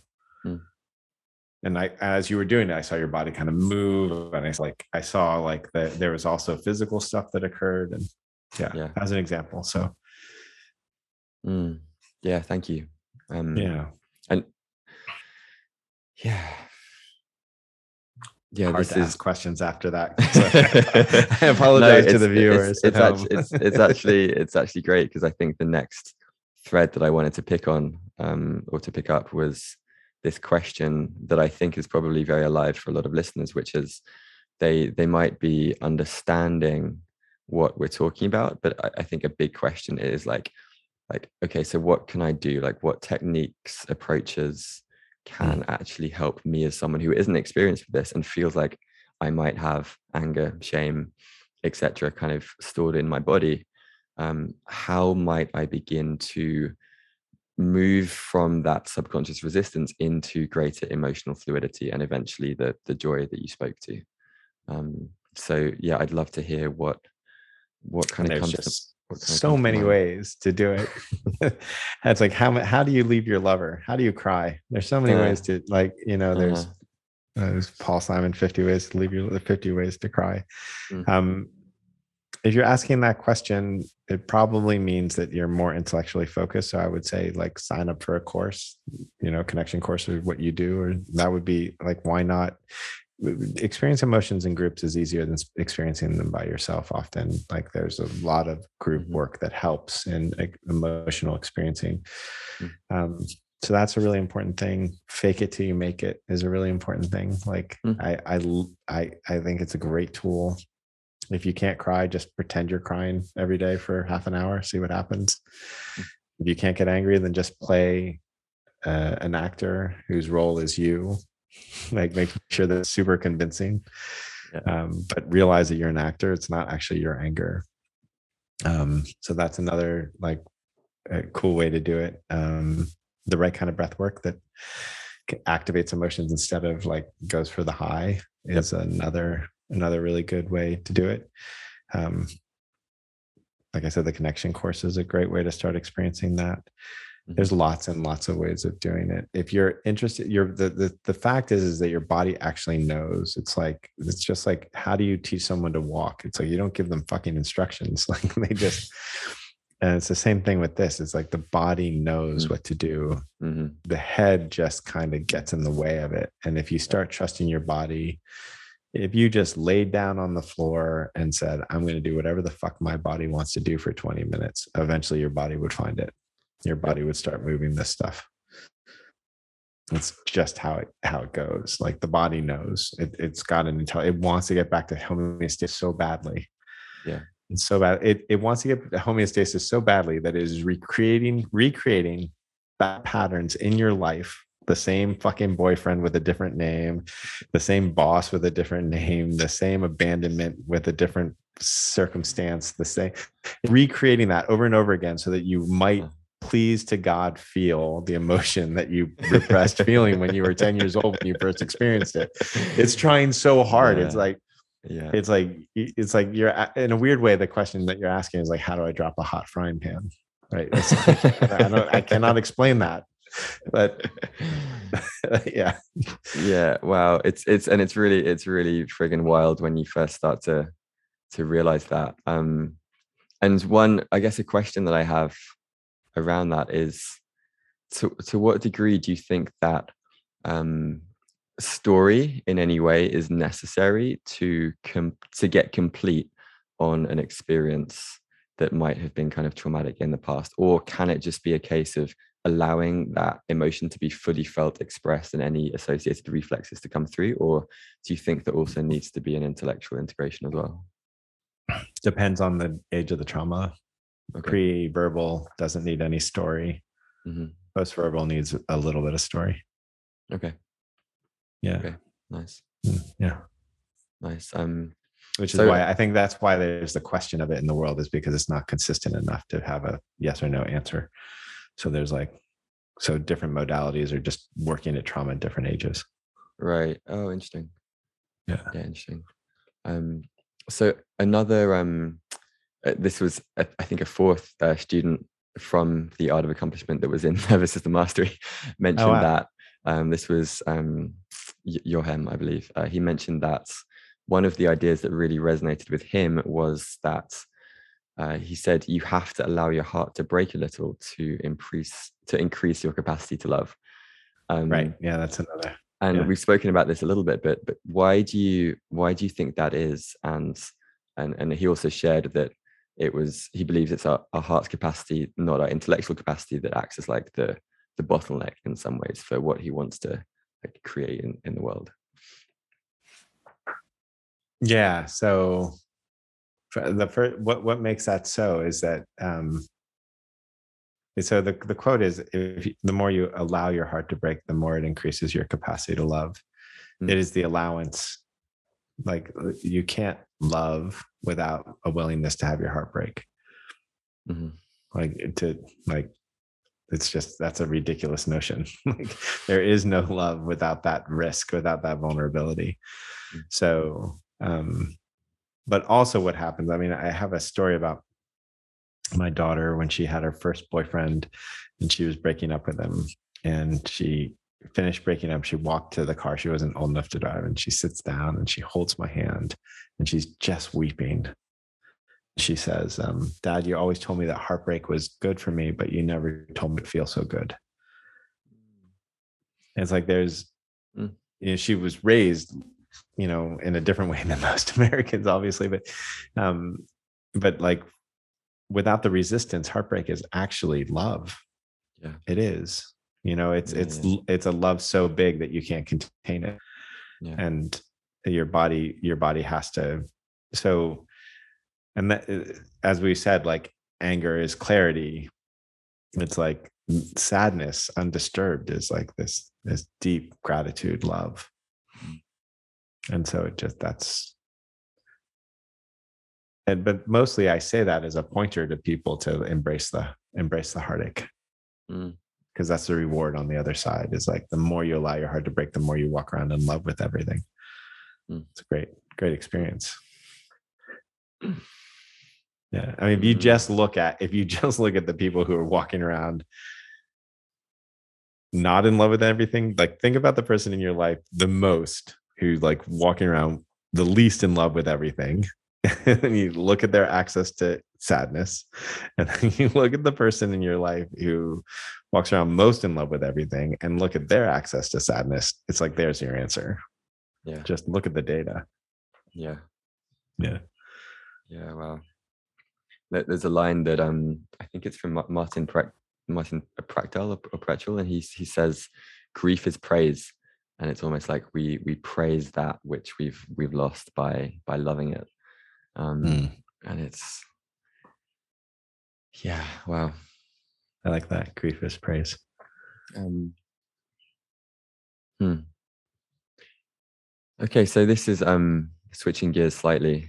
This is, I think, more of a uh, like again like a personal curiosity. This this has felt more like a coaching call than a, than a podcast conversation. it's great. I hopefully Great. hopefully listeners are getting something as well. Um, but yeah, so w- one of the reasons that your your work and your your approach and, and the course and the art the art of accomplishment resonates is that it it seems to be using business or or work as a tool for like surfacing our own shit to some degree and helping us to kind of move through these spirals of growth as as humans and yeah I sometimes wonder the extent to which I get trapped in in like my previous patterns of ego in the work that I'm doing. And there's times when I consider like taking a year off to go and live in a more monastic and like contemplative environment. So I'd be curious to hear what do you think about this and and maybe could you speak per, like how have you grown personally from choosing to work and live in the space that you're in, in in ways that you don't think you could have done from just sitting in that room and kind of contemplating non-duality. Yeah. I think of like the Ramana Maharshi story. I don't know if you've heard this one but i love this one. He's uh, um some guy comes to and says should i go be a monk or should i just do the householder lifestyle? Like what what should i do? And ramana's like no you shouldn't do the monk thing and he's like, How can you say that? I mean, you're a monk. Like, what the hell? You don't know me. You've never met me. Fuck. and uh-huh. he goes, Well, yeah, you shouldn't be doing that because what you should be doing is sitting here asking me the question, which is like the mm. Ramana story. So, mm-hmm. so to me, the um, if if there's a so the, on one level, let me answer the question. If you think you have a decision to be made, it means that there's already fear in the system, and and address the fear, don't address the decision. Mm-hmm. It doesn't matter if that's should I sell my company or should I get a divorce or should I be a monk, right? That mm. that that that binary thinking tell is an indicator that there's fear in the system. Mm. And when there's not fear in the system, you make 10,000 decisions a day. You don't even notice it. Mm. When there's not fear in the system, it's just what's the next most obvious thing? Oh, yeah, well, yeah. Should I be a monk? I don't know. Let's go be silent for 10 days straight, see what that's like.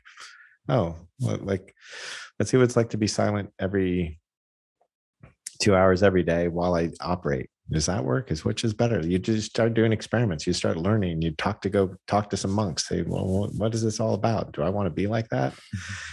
right. So mm-hmm. that's what would happen. But if it's like, oh, I have to make a decision, and as soon as that's happened, then there's fear in the system. So go feel the fear. Go address the fear. Mm-hmm. That would be something I would say. Mm-hmm. The other way I'd answer that question altogether differently would be something to the effect of great go be a monk. Great don't. I don't care. It doesn't matter. None of it's like some it's it's like having somebody ask me um should i breathe in or should i breathe out? Or both please. Do whatever you need to do. Like i spend five days a quarter in silence typically. Um mm. i think probably this year i'll spend a month in silence. Nice great i love it it's it's and and if i felt like i wanted to go be a monk it would be great i would go do it um, yep. Yep. And I have friends who are doing it, and and um, but for me, I I I seven years looking at a tree was really important, and for me, you know, being out in the world building a business and coaching executives and and and putting this work out in the world is really important. And will it be important tomorrow? I have no idea. Mm. Don't really mm. don't really care. Like, am I mm. doing it to change the world? And that would be hubris. no, I'm I'm I'm doing it because I want to build a Lego castle. Yeah, mm, I mean, like I'm yeah, just like a little kid, like oh, beautiful sandcastle. Yeah, exactly, exactly. A sandcastle, exactly. Yeah. And will I be like the five year old who just shivas it? You know, just ah, just, just good chance. Who knows? Yeah, just the joy of it. Yeah. So I I'd say what brings what brings the idea of enjoyment is a great question. Mm. Whatever you do, if you become a monk, enjoy it, and if you go into the world and you decide to build something, enjoy it. That's mm. the more important piece than what you do. Is is is enjoying what you do. Yeah, yeah that is that is a much more a much more beautiful orientation and i think the question for me comes from like you said the part of my mind which wants to believe that i'm like making the most growth possible. It's like that part of me that wants to get further down the further to down the path. To what end? Completely what's right? it, what's it what's at the end of the path? We're, in, inevitable death and the, the dissolution of the, of the sandcastle. Um yeah but before and, and that I, I, mean like like I, I mean this really like hmm. it's not a question it's not a rhetorical question it's like what's the what's the thing that you hope to achieve by getting down the path like is it bliss is it joy like what's the I- what's the outcome that's wanted, even if it's not intellectually wanted?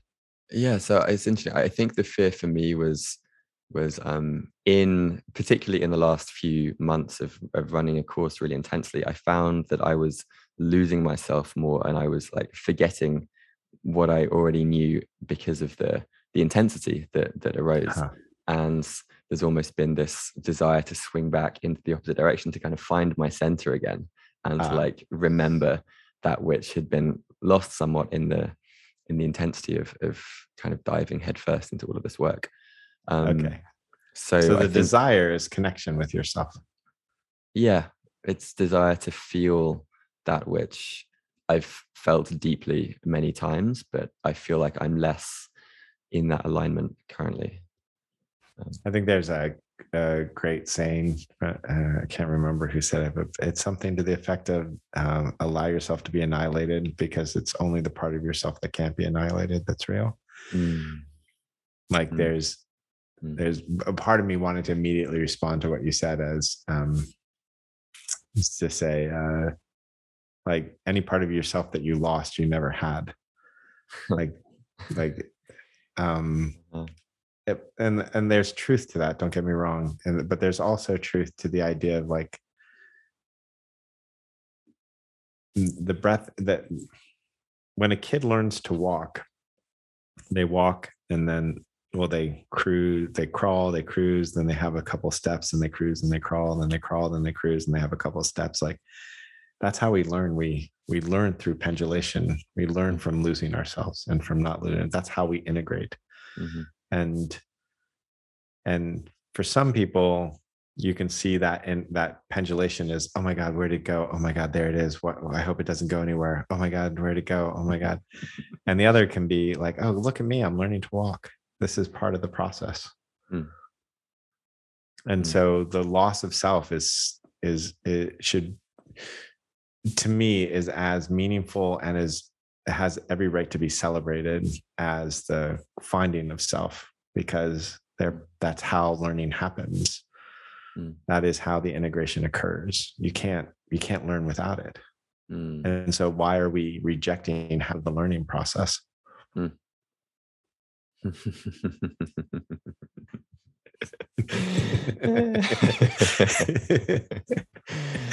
yeah so you Oh, got that one yeah. Yeah. All right. All right. Well, this that feels like a nice a nice time to transition into. Um, there's a few uh, like rapid fire questions that I wanted to kind of close with, and I'm, I'm also Okay. a bit conscious of being respectful of, of your time as well. Um, so yeah, yeah. Let's let's dive in. Um, five five rapid fire questions. The first one is why are personal development frameworks traps potentially? Mm. If you're replacing a truth with another truth, then you're just changing the where the walls of the prison are. Mm. That the, the it the freedom is in seeing the truth in everything and the lack of truth in everything Hmm. intellectually. So frameworks. Every, the other way to say this is that every epiphany is a rut waiting to happen. So uh, we have the epiphany, it becomes our rut. And so frameworks are to be seen through. There's the same indication when people say when you meet Buddha in the road, kill him, or the last part of the journey is to give up the truth of the text. It's like there's right, right. it's, Yeah, it's- it it all it to see truth as as isolating some part of reality is not every model has its flaw it's another way to say it Beautiful. Um, and this is maybe we've maybe covered this, but it's what do you think is the most common pitfall for a, a type A high achiever going into this work? I've never had that question before. That's fantastic. Um, uh, mm, finding surrender too late.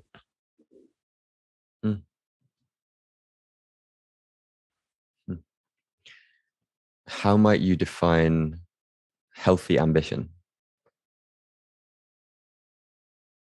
Uh, all ambition is healthy until you think it's going to make you happy. You're- you're I'm trying to be this. concise. I, This, this, is, is, great. fun. These are koans just like spewing out. I wish I had, I wish I had more. All right, last last two. Um, in moments when you forget who you are, how do you remember?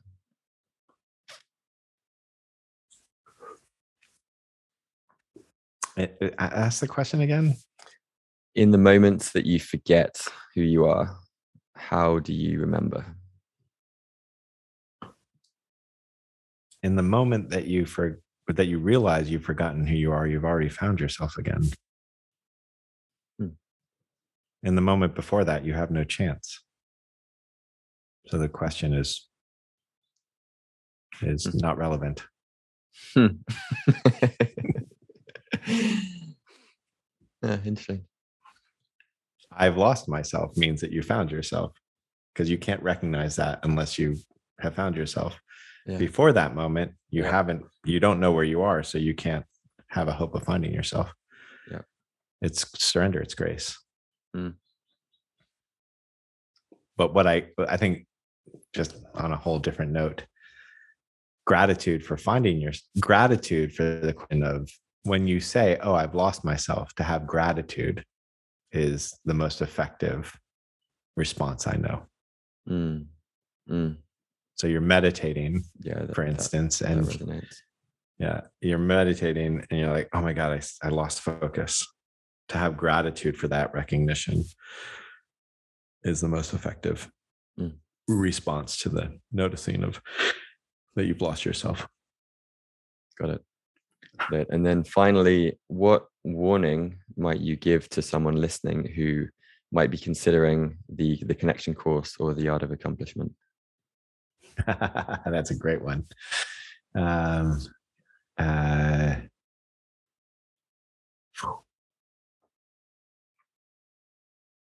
it,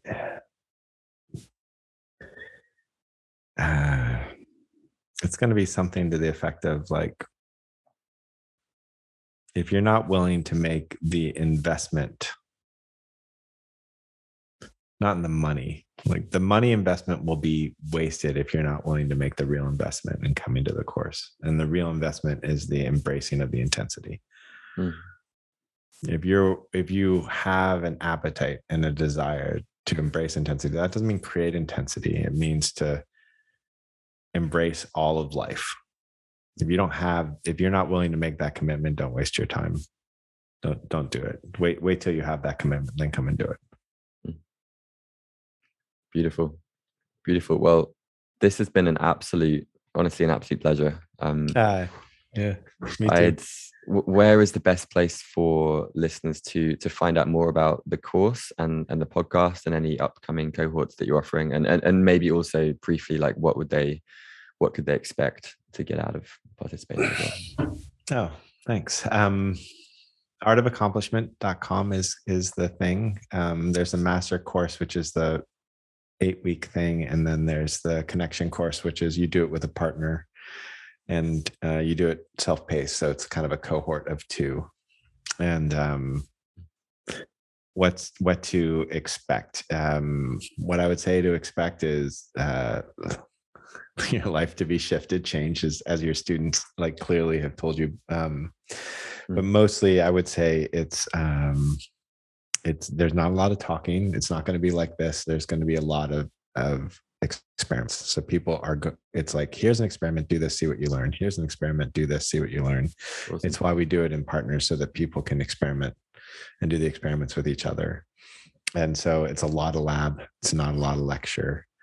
Um, and and the other thing is that I'd say is just recently I had somebody come to me and they were like, I, I talked to like 10 of the people you work with. And I asked them, has your life changed? And they're like, yes. And and then i'm like tell me specifically how your life has changed and they're like that's hard and and so, so i would say what's happening there is that when your relationship with yourself changes when your relationship with life changes then everything else has to change like as you learn connection with yourself as you learn connection with others Mhm. everything else around you changes Mhm. but it's hard to describe because it's like the water around you has changed yeah.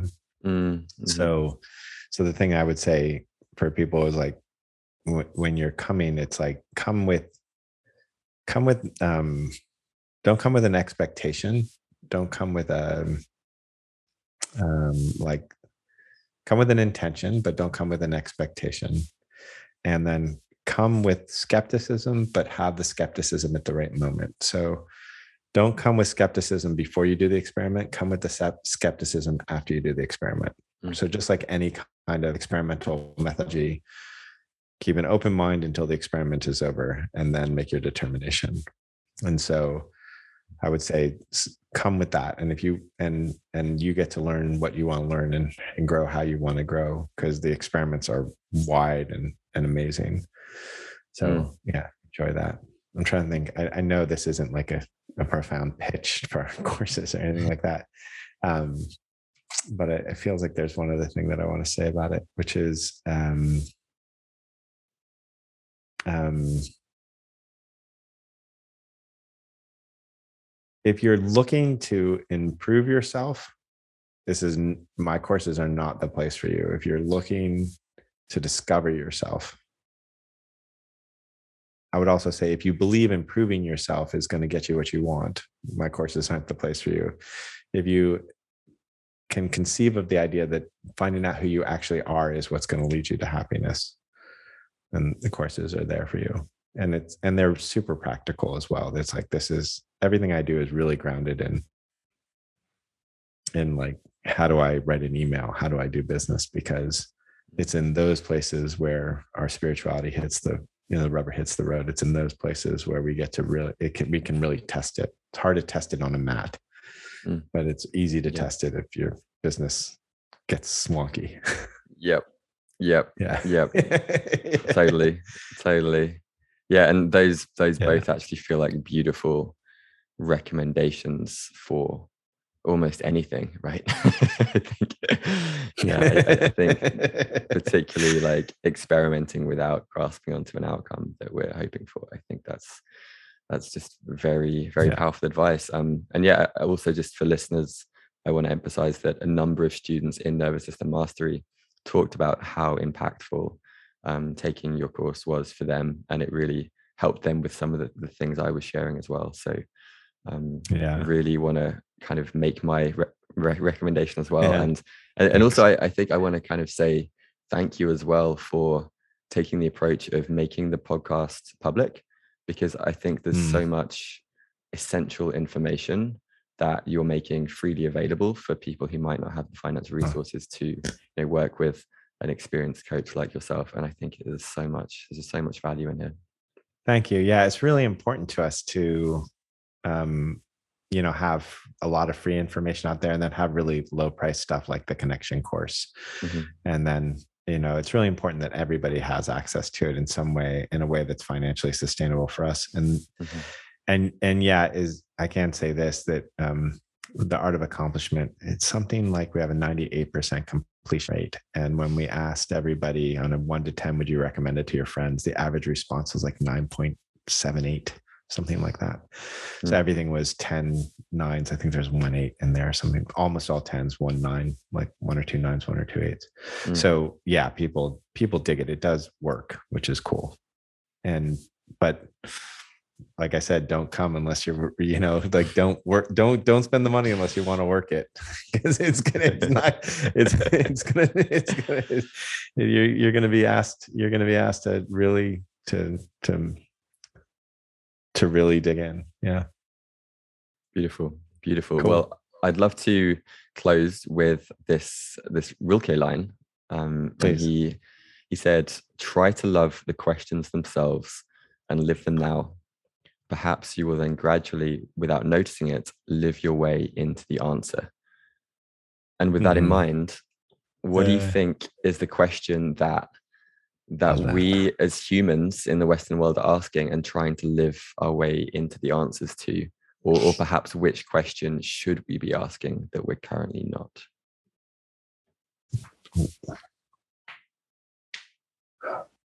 Um, what am I defending? Hmm. Hmm. If you can really find the thing that you're defending, we all are defending ourselves, but we can't really point to the thing that needs defense. Hmm. So, really find out what you're defending. Beautiful. Well, Joe Hudson, koan, koan expert extraordinaire. like a new skill I found today. Thank you. Thank you so much. This Uh, has been total has been a- pleasure. yeah, a true joy. Thank you. Yeah. As for me too, enjoy Bali. Uh, And yeah, I hope I, if I'm ever there, I'll come and look you up.